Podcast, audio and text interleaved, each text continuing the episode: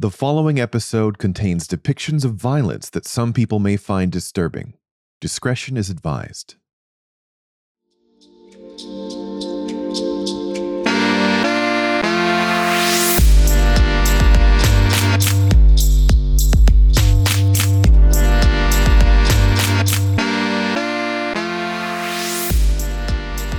Hey, what's up, everybody? Olympic gold medalist Justin Gatlin here. We getting ready for the next episode of Ready, Set, Go. Today is going to be a special, special episode for me because I'm telling you right now, this athlete right here in the world he works in, it takes a lot of hard work, a lot of guts, a lot of determination. But without further ado, I'm not going to take the honors away. I'm going to let his old coach, old man Rod, be able to introduce this man today.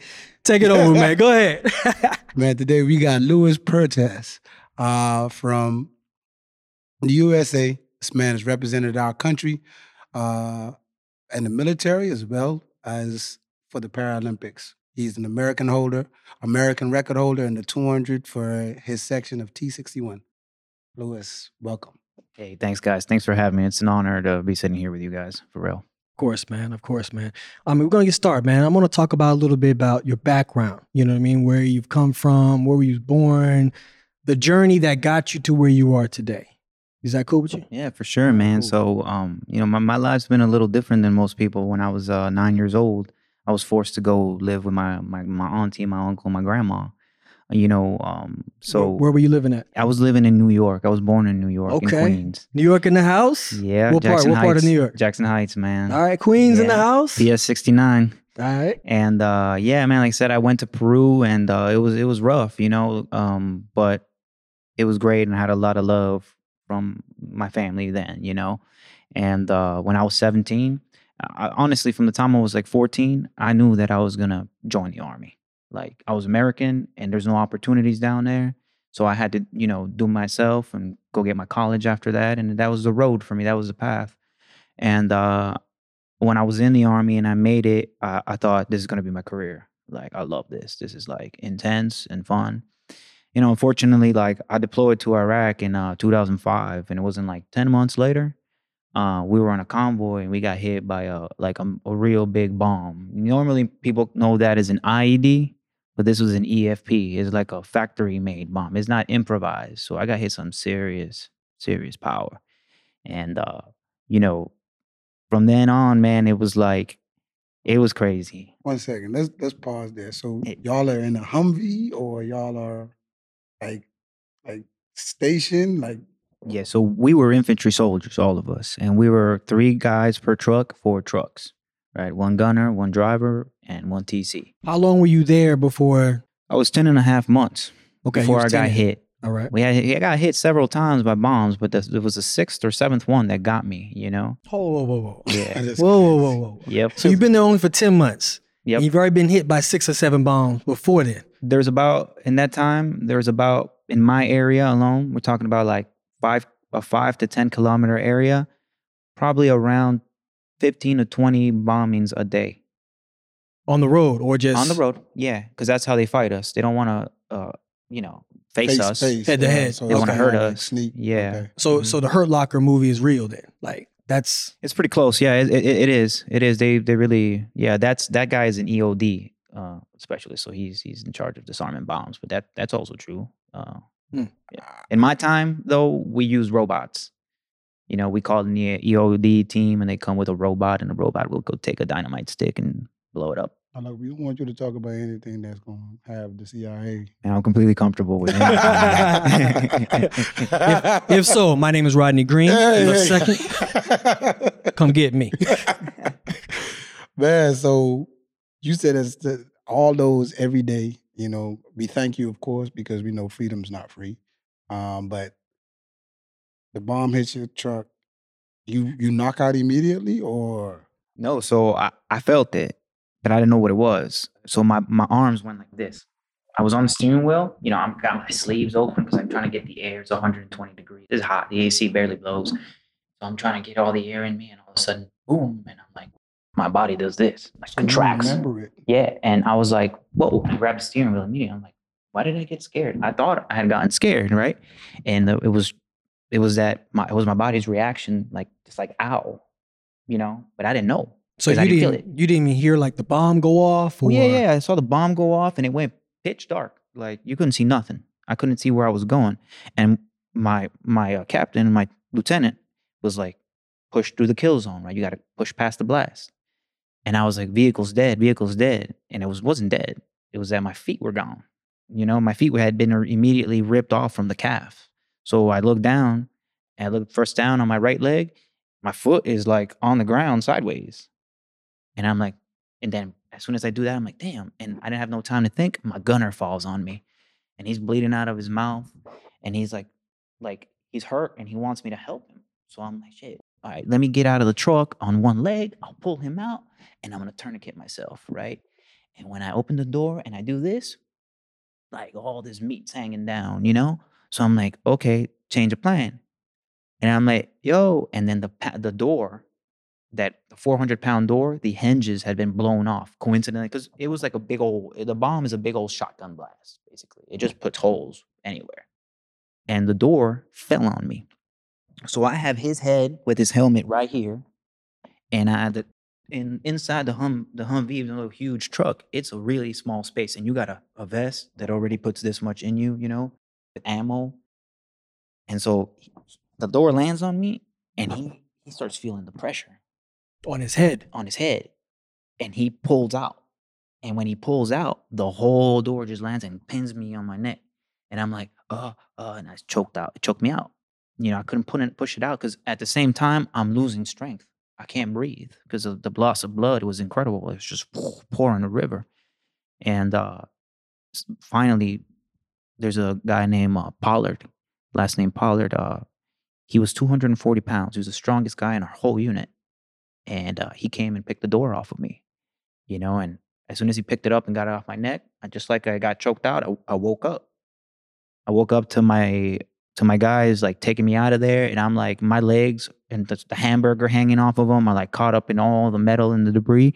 They go ahead and cut what's left of the meat that's there, right? Because there's no bone connected anymore. Yeah. And um, my guys huddled up around me, you know, to protect me from the sun because the sun was like causing major burning on my legs, right? 120 degrees sun on your flesh is crazy how much it burns. So they created shade and uh, ran me up to the hospital. Thank God I was like five minutes from a base. So right? so let me get this right. You remember every Every- step that you went through from the blast, Everything. you was awake, the door choking you out. Yeah. You felt the sun beaming down on your raw flesh. Mm-hmm. Dog. Yeah.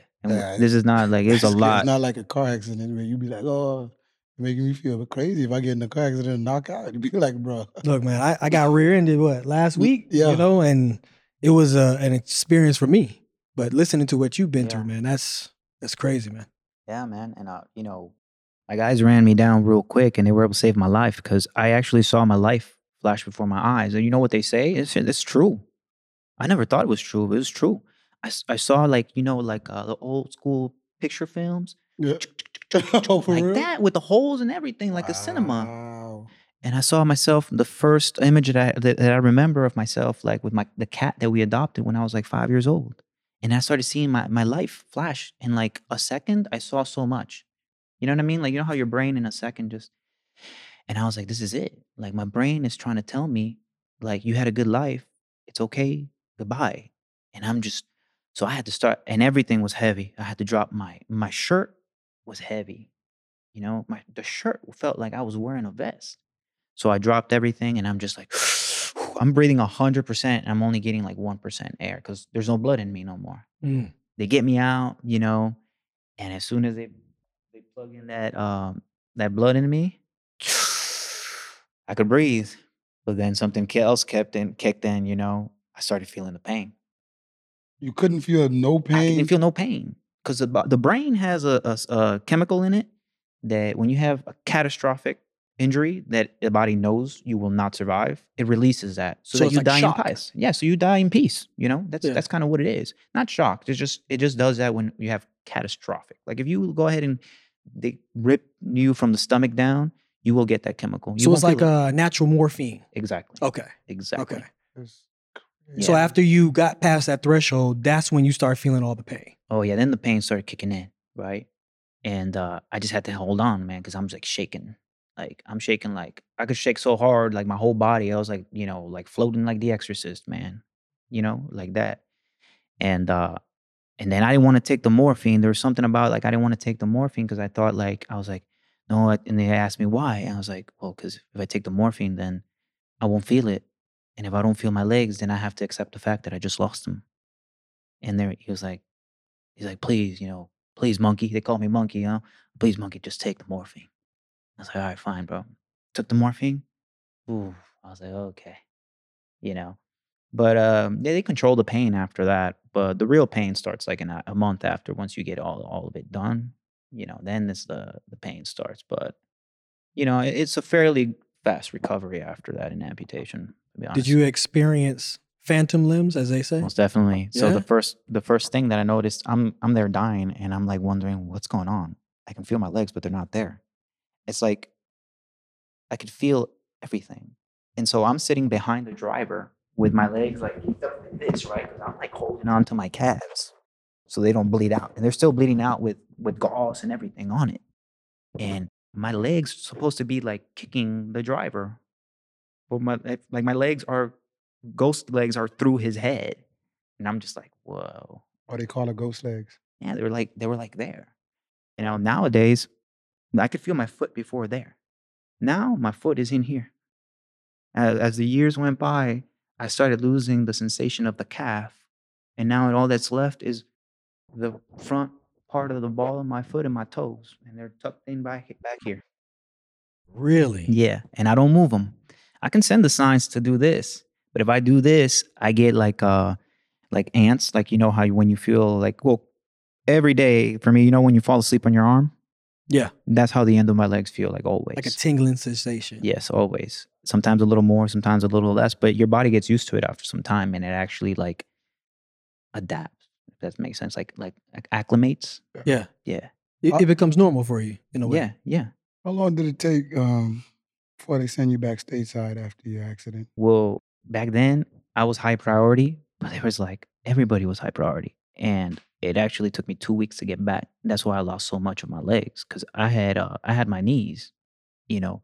But in those two weeks, m- my legs were dying. They were going black, and so they had to cut, cut, cut, clean, cut, cut, cut. And I had to fight to have what I had. I had to sign a waiver to uh, that if I died, it was under my own responsibility because I didn't want to cut anything above where I was. And uh, so I had to be on an antibiotic for two months, a drip antibiotic. I had to go to the clinic and sit there for like an hour and a half every morning and, and take it. And that antibiotic like knock you out. Like, it's, you know, it's strong stuff. And I survived it, you know, but I wasn't going to cut my legs more and, and not be able to do the things I do because I wouldn't have. And, you know, I was like, to me, it was just like I had to take the risk, you know. And I'm glad I did because I would then I would have never walked uh, how I do, and I would never would have ran, and a lot of things in my life would not be the same, and I wouldn't be, you know. So I, I had to fight. So speaking of running, um, how did you go from the point of being in a hospital bed, trying to fight for the rest of your legs just to stay intact, to becoming a an Olympian, man, a Paralympian, a Man. teammate of mine? What's how did Yeah, that, right? How was that journey? That was amazing to be there in the track with you. By the way, just you and Shakiri. It's just like I was just like, what is going on? Um, but yeah, man, I so the first thing that was in my mind when I lost him was my grandma that raised me. She can't she can't find out about this. I need to be recovered, and I have two months till Christmas after my final surgery, October fifth. I got like you know till Christmas to go in front of her. She suffered from like One second. What year is this? this year is two thousand six. The year is Okay, two thousand six. the I'm oh, sorry, I'm 20 years old. And uh, my grandma is like really important to me. So I, I trained really hard. I, uh, like really hard, like all day. I would walk around with like boiling hot water cups to create my balance, you know, force myself. Like I'll burn myself if I don't have good balance like that.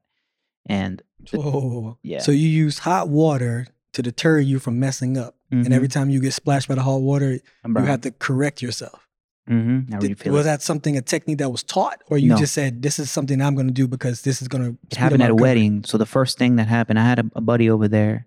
he told me about you know when you're in Iraq, there's nothing to do, and you just talk about stuff, and it's so profound to be out there and like every day you can die that we would talk about the stuff that we loved, and he loved this girl that he was going to marry when he got back, and his his story was so beautiful that I told him, when we get out, I'm going to go to your wedding, and I lost my legs, and they got they came back a month later.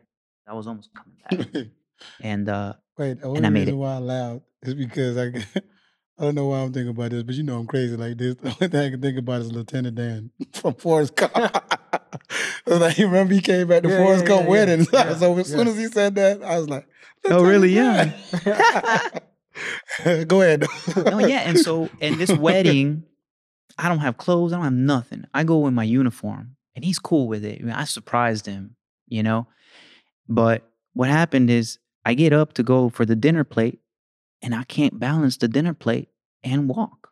Like, I mean, like you know, I just started walking. I had a cane. I was still training to go see my grandma, and uh, I couldn't pick up the plate, and I couldn't pick up the. So I, I felt so like powerless. So when I got back to my room, I said, look, I'm never going going through this again. So I would get eggs and put them on a plate, and I would have a hot cup of water filled all the way to the top, and I had to walk and not drop them. If I dropped it, I had to pick it up and clean it, and it was, you know, so it forced myself to get better, you know. I don't even think I. I don't even think I could walk with eggs on a plate With both you. with both my legs. Listen, I, That's, that's crazy balance right there to be able to do something like that. training Lewis, man, Lewis, his mentality is very tough. Any anything or any workout I gave to him, um, even if he he he he's seen adversity, he's like, all right, I'm gonna still try it anyway. It didn't matter for him. Man, he was overweight. He did what he needed to do to lose the weight. When I told him, I said, be overweight, got to lose some weight, man. He did. He worked out every day. You did those pull-ups and push-ups as I sent him. He did them every day. So he he's very very disciplined. That's I what I. I I admire that about you a lot. You know, you. that skill set alone, I look to. Even if it wasn't me, like I emulated it. But that's what helped my track career and pushing me to the next level because if I'm not going to do it, the next person's going to do it. So I want to do it. So I had to push myself, you mm-hmm. know. And hearing your story up to this point, man, like I take my hat off to you, man, a thousand times because you know it's a skill set that helps you become who you are today. But it's so rare to see that in society because it's such a trait and a talent and a gift that now you can put your mind to whatever you want to do and you can accomplish whatever you desire because you have that intent to do so, man. Yeah, It's it beautiful. helped out a lot. You know, uh, the the army shapes you a little bit. You know, if you wanted to, and that's kind of like what got me into running. You know, they shaped me into the running and uh, everything. You know, it, it's helped me out in, in a lot of things in my life. You know, like because in the army, there's this saying like "suck it up and keep going, drink water." You know, like there's nothing to it. You have to keep going. Mm. Did now? I know I coached you for the 2020 Olympics. Was that that wasn't your first time trying? Did you try out for 2016 Paralympics also, or no? Uh, no, I didn't try out for those. Those were those. I actually, that's the reason I got in. I was, I had just received this this home from a nonprofit organization, and it like gave me a lot of stability in my life. You know, right? So I started focusing not on bills and stuff, but focusing on like what do I want to do. And so I was chilling there, and I saw YouTube, and I seen a guy just like me running. Click on it. It's the hundred meter race, and I'm like, 13 seconds. They just ran 13 seconds. So I went outside, put 100 meters down, ran. I was like 16 point something. I was like, yeah, I got to pursue this. Hold on, hold on, hold on. See, we got to give a little more context to the audience, okay? So we went from walking with hot water and eggs on a plate to running outside. to watching other uh, uh, fellow uh, Paralympians sprint down the track, and he says, "I'm gonna do this," and he started doing it. Mhm. So, me and you talked before, and you talked about how you started off running, right? When you're in the situation you are now, Mhm. and it took you time, and you went and ran a marathon that was what ten miles, right? Mhm. And it took you four hours to co- complete ten miles. T- Mhm. Take us through that a little bit. So man, we I lose my legs, and like two months later, I see my grandma. Everything was good. Uh, you know, she was fine. She saw me. I was normal. Did she And so- know what happened? Or like, she yeah, she found out like a year later. a year later. a year okay. later. Okay. But she she knew already. She was like, I knew something was wrong. You know, everybody's trying to hide something from me. I knew something was wrong, but I, I saw you were good. I saw you were fine. So I didn't care. I never mentioned it. She never looked at my legs. She never asked me anything about it. She was just so old school. She thought she'd be disrespecting me. So she never did. And then, um, so after I, I fought and walked and I did it for her, it, it empowered me. I realized that there's so much more to me than, than what I thought. That I could do things. Sometimes you don't do things for yourself. You do some things, more things for the people you love. Mhm. And uh, but then I needed to find another purpose. But it got me up there in that level, right? It got me pushed past the level. I was, at that point, I was already like the best walker in the world. And so I said, I gotta, I gotta run. You know, I gotta. And the Army 10 mile came up. It's a, it's a, you know, you know, it's kind of like a marathon where you half marathon where you run around all the monuments in DC, and it's all a bunch of Army guys, right? And my staff sergeant, my brother, you know, that's been still with me. Talk to him every week. I love him like he's my family. He told me I'm coming down and we're gonna run the Army 10 mile together. I was like, all right. Well, I only start training like a month before it. And he comes up and he's like, let's go have some beers. And we go that night, the night before we go out. And I'm thinking, four in the morning, I'm asleep. And I'm thinking, yeah, good. We're not gonna go. And he wakes up. yeah, he wakes up and he's like, let's go. And I was like, damn. So we get there and the, the race starts. I'm in like the first, you know, we're in the front. Gun goes off. I take three steps and I fall on my face. I take 10 steps after that. I fall on my face. Thank God I was running with my prosthetist, Eric, great human. He had made some adjustments for me and we kept going. Didn't fall again. Didn't fall again. And it took me like four hours to run that thing, man. Some some guy there, like unfortunately, some guy died there in the middle of it from a heat stroke. It was like the hottest day in DC, like in the last 50 years. Look, man, I'm not gonna be doing anything extracurricular with you, bro. Because every time you're doing something, it's always 120 degrees. Yeah. It's hot as ever, man. so, all right. So you brave through this 10 mile run, people passing out, person has died. What did it feel like to accomplish that when you crossed the line? it was like the longest thing that I ever done. Cause I'd done ruck marches in the army. Those are heavy. You carrying like hundred pounds on you, and you're doing it for like 16 miles. That was rough. But this was like a next level. Cause I started, I started feeling pain, and then I started feeling like no pain. That's when I knew it was bad. I knew I was bleeding. You know, but I had to go because I had to be the first bilateral amputee to ever finish the Army 10 mile. So you were the first. Yeah, I was Oh. the first. And uh, so I finished it. It was great. I came back the next year and I cut the time like 60%.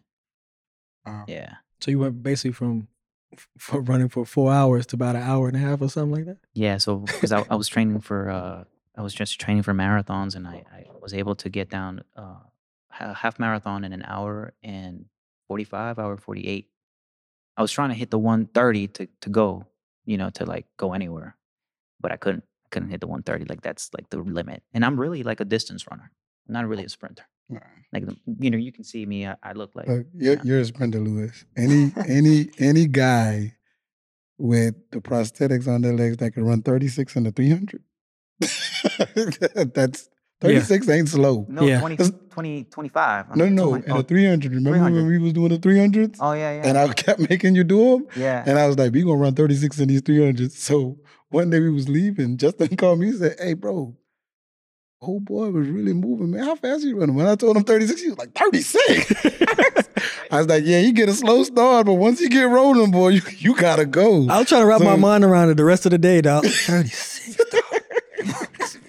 You riding, dog. The funny thing is, his last hundred is always is the second half of his race is always better. It's just you know we had to really manipulate how you started to really build maximum velocity. But like, yeah, you ain't you can say a long distance runner. Ain't a lot of people can run thirty six seconds in a three hundred. Pa- Hold up. Pause for a second. No, seriously, because we this is a, this is a jewel that we have right now. What is it like to coach a para Olympian? Like, what is it? Because, like you just said, you had to manipulate not only just the workout, but how he ran to be able to get the max velocity. You know, as as a coach, usually it's it's cookie cutter in a way. Like you, all right, I got able bodied people. This is what you do. This is what this is how the workout is. I want you to hit these times. What was it like that? it was it was new for me, but I think Lewis got after a while that I could be obsessive with progression. I don't care about roadblocks. I'd be like, man, F that. Uh, what's what's what's the fastest time? We gonna break that. Remember, every day I used to say, "Oh yeah, we gonna." You like that, didn't you? Though. Rodney like would just that, Rodney? research, go on the computer and say, "Look, I know you don't have these muscles and this and that. We're gonna do this." And he just go on the computer and find out. yeah, bro. That's what he did. Yeah, that's that's that's that's my job as a coach. Uh, once I feel like somebody came to me, and I mean, another guy wanted to come to me after a while, but I was like, I just want to focus on Lewis at the time because I feel like if I divided my attention between you and the other guy, Desmond. yeah, I, I I just didn't want to take that time away from you because I wanted you to medal. You know what I mean? So. Uh, I was really obsessive with your progression. So when I saw I could get you to run 36 seconds in the 200, I mean 300, I was like, oh yeah. And then Brooks was over there like, boy, you doing good. Because Brooks, they ain't never got him to run that fast. So he was like, You know, Brooks, Brooks would say something like, "Boy, that boy hot like fish grease." Was moving on that backstretch, Lewis, like a Yeah, like a cat on a hot tin roof. if it ain't no way, we find a way. So Yeah. that, that's that's my whole what I tell myself. But um, it was an amazing experience. It, it let me feel like there's nothing I can't do. He's always a reference when somebody comes to me for coaching. I'd be like, man, I coached a boy with no legs to the Olympics. We got the American record. And that that that means something to me. I always reference him. In less than a year. Yeah, less than a year, bro. Yeah. And I came what at no shape. No shape. Yeah, I, like you heard me say, I had to tell him to lose weight and everything. So, Lewis, all right, now let's let's let's pick it back up real quick. So, you sit and watch. Now, now we up to the point of where you sit and you watching these guys compete, and they're running 13 seconds. Mm-hmm. So you roll out of bed and you say, "I'm gonna go run and see what I can run." You run 16 seconds. Mm-hmm. So where does it go from there? Well, then I had to find out. I don't have the best legs. I got to find out where I can get the best legs, best fitting, you know. And uh, so I found a place here in Orlando, P- Prosthetics and Orthotics Associates. They they just gave me everything, like more than my insurance would give me. They gave me everything, and uh, you Shout know, out to what place that is. yeah, Prosthetics and Orthotics Associates. Shout out to them. Yeah. Shout out. for real orlando orange and michigan um and yeah so they they they got me an, an act you know i had to keep making legs because as soon as you run like a couple seconds faster or you, you have a little bit of you're a little strong you got a little muscle gain the legs don't fit like the legs Yeah. after like four or five pounds you're done Bro, you know Can you imagine that? Can you imagine every time you run and get better and successful, You had to get your them- feet don't fit into your shoes no more? You got to Uh-huh. get shoes. you gotta get new shoes yeah. That's But- crazy. But he has the most expensive shoes. what, what we talking about? What, what? All right. So you got outfitted for legs over and over again because you became more successful over time, Yeah. especially in a short period of time, right? right So what it be looking like? What is the number like for for a pair of legs? So for the running legs, they're uh, Blades. The, the blades, right? They, the blades themselves can cost like 10, 15 grand a piece. Yeah, they, they But then you got to pay the manufacturer, the person to make them, right? Okay. these right here. These Iron Mans. Yeah. Yeah. That's what the big Right? The, the walk arounds. Listen, man, he told me how much they cost. I told my son, I said, grab one of them, put them in the trunk. We gonna trade this in. yeah. Legs for sale. This is, tell them how much money of them yeah, I mean, 100K, 125, it just depends how much money they want to make. You know, it's like, it's kind of like a dealership. You you can go pay 35 or 45 for a Corolla. Mm, Listen, 35 and 45, you're not 100, it's 1,000. yeah. That's, that's a nice car. Like, These Yeah. right here. A 35, yeah. 45. No, these right here, like uh, the last bill for this that the army, the VA paid for was 125 a piece. $125. $125,000. Thousand dollars. Just the legs, not the yeah, manufacturing boy, of that it. boy got two Audi, Audi R8s on, boy. Yeah. Got some exotic over here. That boy got that boy. And I'm trying to tell you. Yeah. You know, go to- 100K, dog. Go to the You dealership and be like, More than gonna 100. More than 100K. That, hold on, bro. I got to test these, dog. Yeah. Get blessed. Get blessed. So what what we got with them? They vibranium? What's so what's yeah. So when they first came out, psh, pretty much. So they're they're uh, titanium. close to the cousin of vibranium? Okay. Yeah. and they're carbon fiber, which is the hardest, strongest, right? The lightest and the strongest together, right? It's the lightest and strongest. Mm. So it's you know handmade. This part here is handmade, and this is you know this is like made engineers and stuff. Have you kicked somebody? Never have kicked anyone. No, No? no, Now, never I, have. could tell you with training, many many talks about fitting, I mean, only most amputees but but understand. So what he was talking about, but the fitting, one of the problems that we ran into in practice, and I don't know if you've seen him sitting on the floor every time he would run really fast, his legs would swell in in the fitting, in the socket where he puts his leg, Okay. and he had to pull it off because it was too tight. The blood flow. yeah, it would the swell. that- lactic, all and that. If okay. his muscles grew, he had to take it off and he had to rest. And then he had to wait till the blood flow goes down to put him back on. But if he gains muscle, he has to change.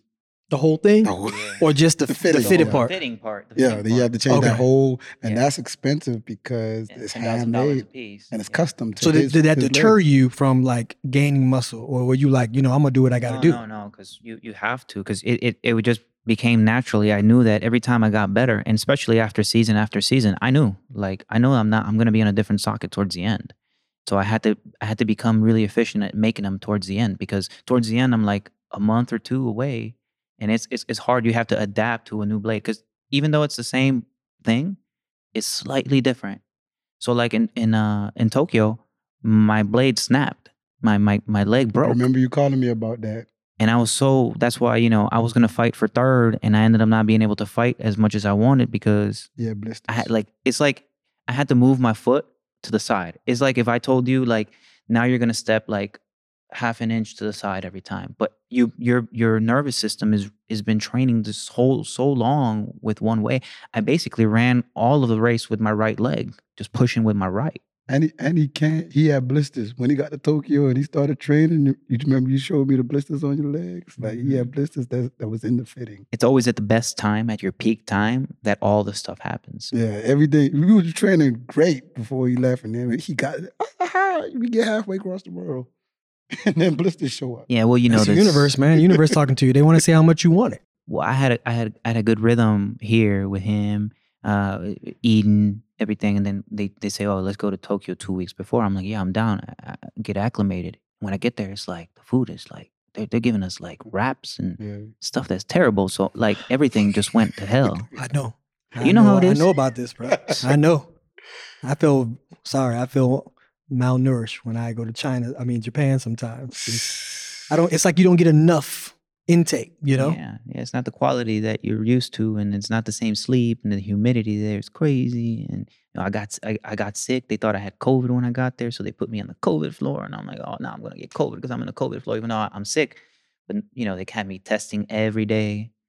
Um, so it was just like it was it was rough. Tokyo So was you, rough. You went through hell with all this you did right before it's time for you to compete. Yeah, man. And Yeah. The audience doesn't really realize that because you know when you're at home watching on television, you're like, okay, cool. What day he runs? All right, we're gonna Mhm. watch him. And when we see you get to the starting line, that's all we think. That Mhm. you just chilling the whole time, maybe doing a little training, maybe some sightseeing. Oh, today's your race. That's how the audience looks at us when we're Yeah. competing. You know what I mean? yeah. So to know everything you went through from the blisters to being quarantined around people who do have COVID that may have given you given you COVID, maybe, you know, um, yeah, snapping the leg. w- snapping the leg. So even when you got to the starting line, did I any of got- that did any of that deter you? No, man, and on top of that, I got the worst lane. I got the inside lane. It's the Mhm. worst for us because we have to uh the the wider it is the, on the outside for us, we're able to get more top speed. And, these blades all about time. And they put the guy that I was gonna fight for third, they put him in the far out lane. And on top of that, it had been raining. Mhm. But it had stopped raining. And you know how the track it gets wet, it, it it drips down. So I'm in the bottom lane, I'm completely wet. And the last two lanes on the end, they're dry. And the guy next to me, it's like half wet, half dry. So he's got one foot. So I have to switch into long spikes right before the race. And I had never ran in long spikes. we never practiced So I'm like scared that I'm gonna catch this spike.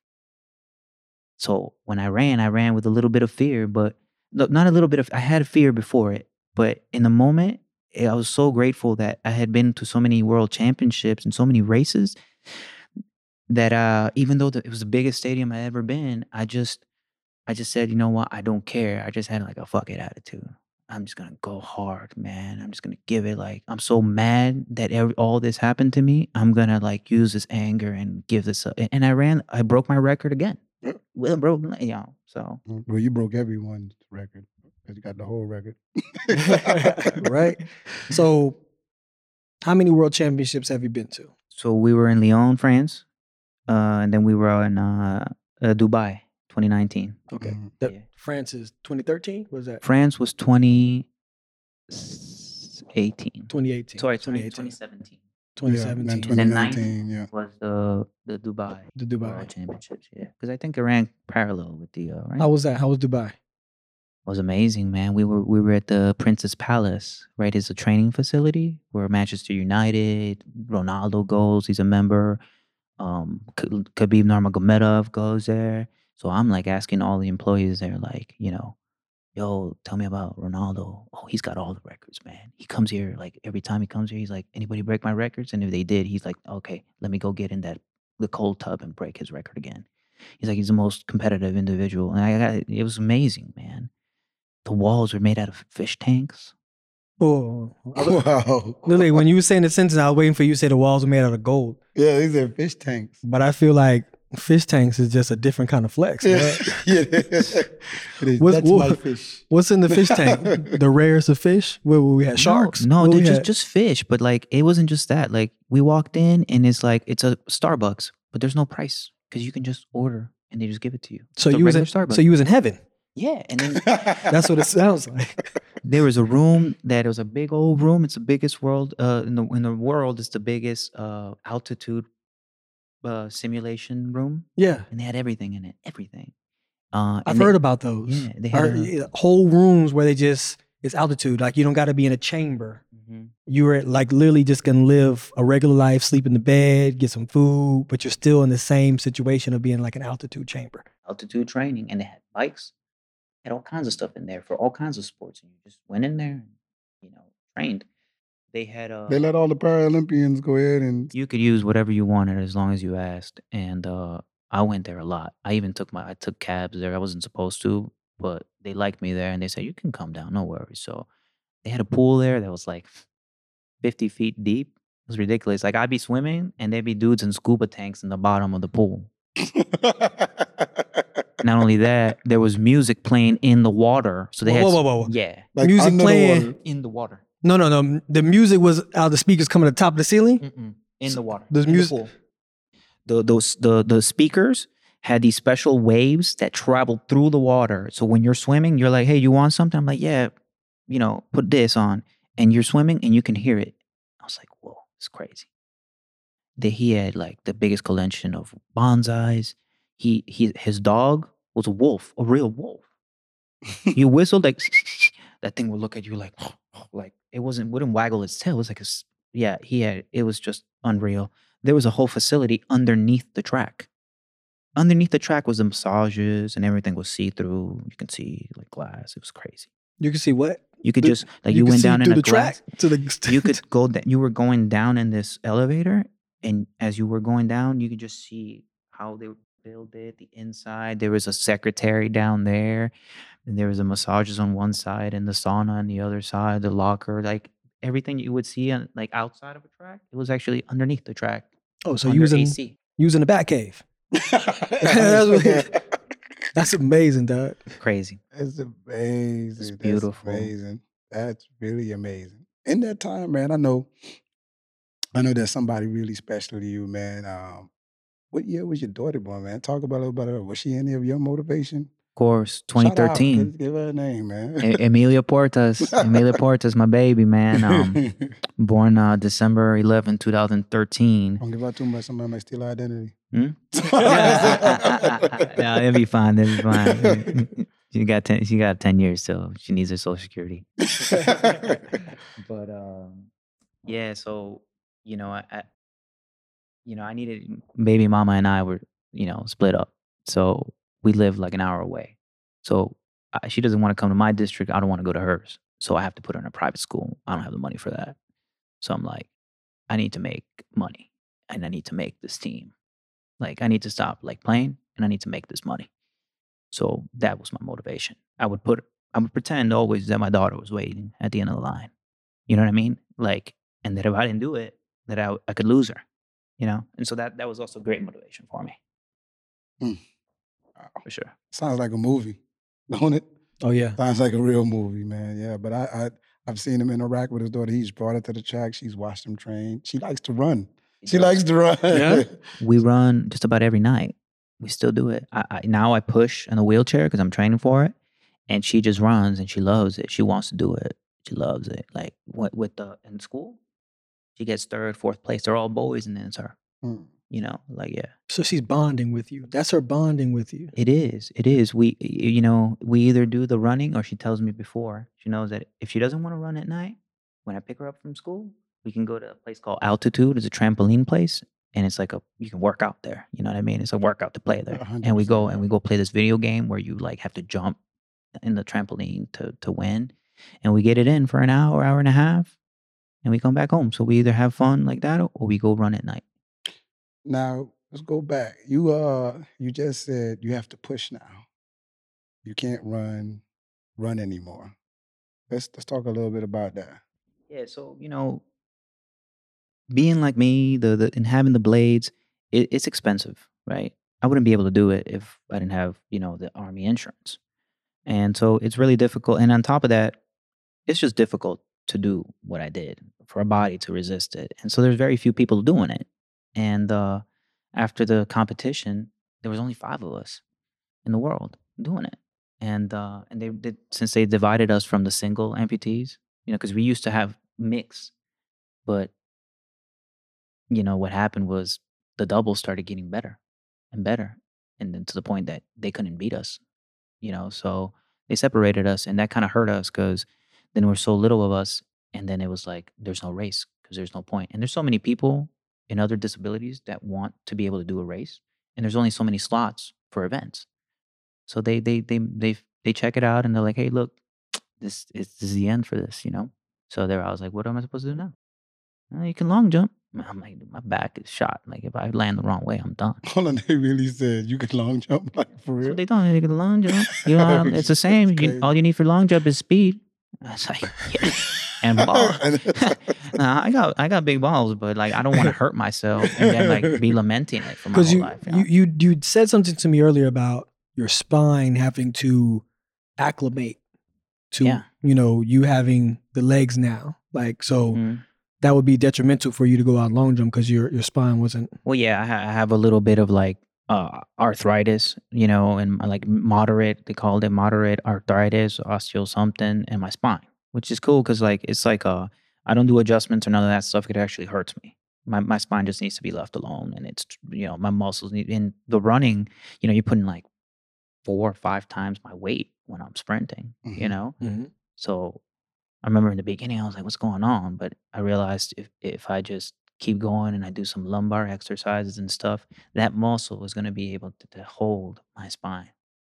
So that that's kind of like, yeah. And it took some time. It really did take some time to to adjust to it.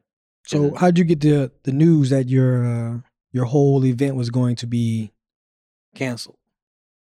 Just like that, I don't know, with like a, a month and a half after the competition, they were like, up, just so you guys know, this is it, you know? So Like in person? Like this like No. gather around or it was no, like just like an email? email. Okay. Yeah, you know how they do. Yeah. Yeah.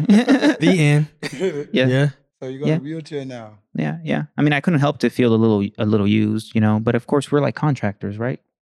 That's what we are. Yeah. That's Yeah. that's what it is. It boils So- down to. So yeah. you, yeah. So you know, you complain, but you're just a contractor. So, you know, but i there was a lot of effort, a lot of time, a lot of years of my life towards it, and I, I it was taken away in the moment where I felt, you know, I found Rodney. Uh, you know, I had it going on, man. Like, you, you know, we were, we were gonna go 23 next. You know, so. But so now you're in the wheelchair.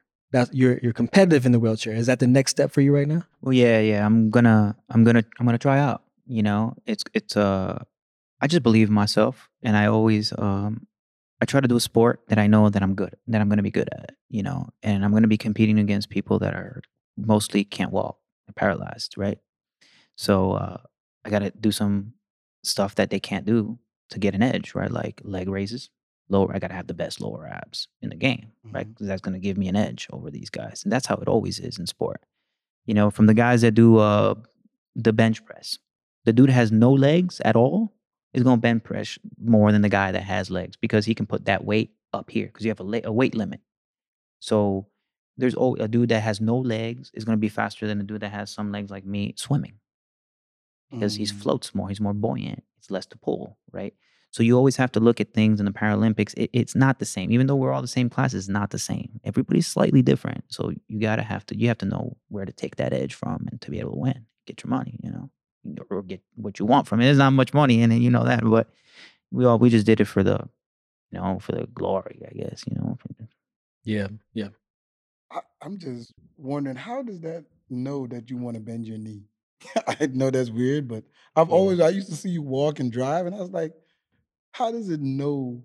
It's something else, man. So it, it it knows how much weight you're putting on the tip of the toe, and uh, it has like you know like levels, like a bubble level. So it knows when it's tilted one way, when it's tilted the other way. So a combi- combination of a forward lean with enough weight on the toe, the hydraulic cylinder that's always stiff, it'll let go, just flow. So as soon as it knows, it lets go to allow the knee to flow. and as soon as it lands again on the foot, it provides resistance, right? So I don't just buckle and fall. That's basically all it does. All that computer and Bluetooth and all that is just for that one action. I um I hope this episode really inspires people uh with limbs or without them. You know what I mean? Um Luis was a true inspiring story to me. This is why I wanted to coach you. Um you you made me feel like I could coach anything or anybody. Um and I appreciate you coming down here to our podcast, Ready Set Go. Thanks, Uh, man. You you brought the best out of me, man. Like you like it was unreal and and and the training group there, the energy from everybody, it was so friendly, it was so great. It was just a pleasure to be out there, man, all the time. And Brooks yelling at us and stuff. It's so cool too, you know man, we hope that you uh when you make this journey into the into the wheelchair game, man, come back out. You know what I mean? That the mentality that you have is is is inspirational and contagious. And we love for you to be around the rest of the group so you can show them what it is to be a true champion, not just on the track, but in life in general, man. So we appreciate you, man. We oh, do. Thank you. Appreciate you guys, man. Thanks right. so much. Until next time on Ready, Set, Go. And we out.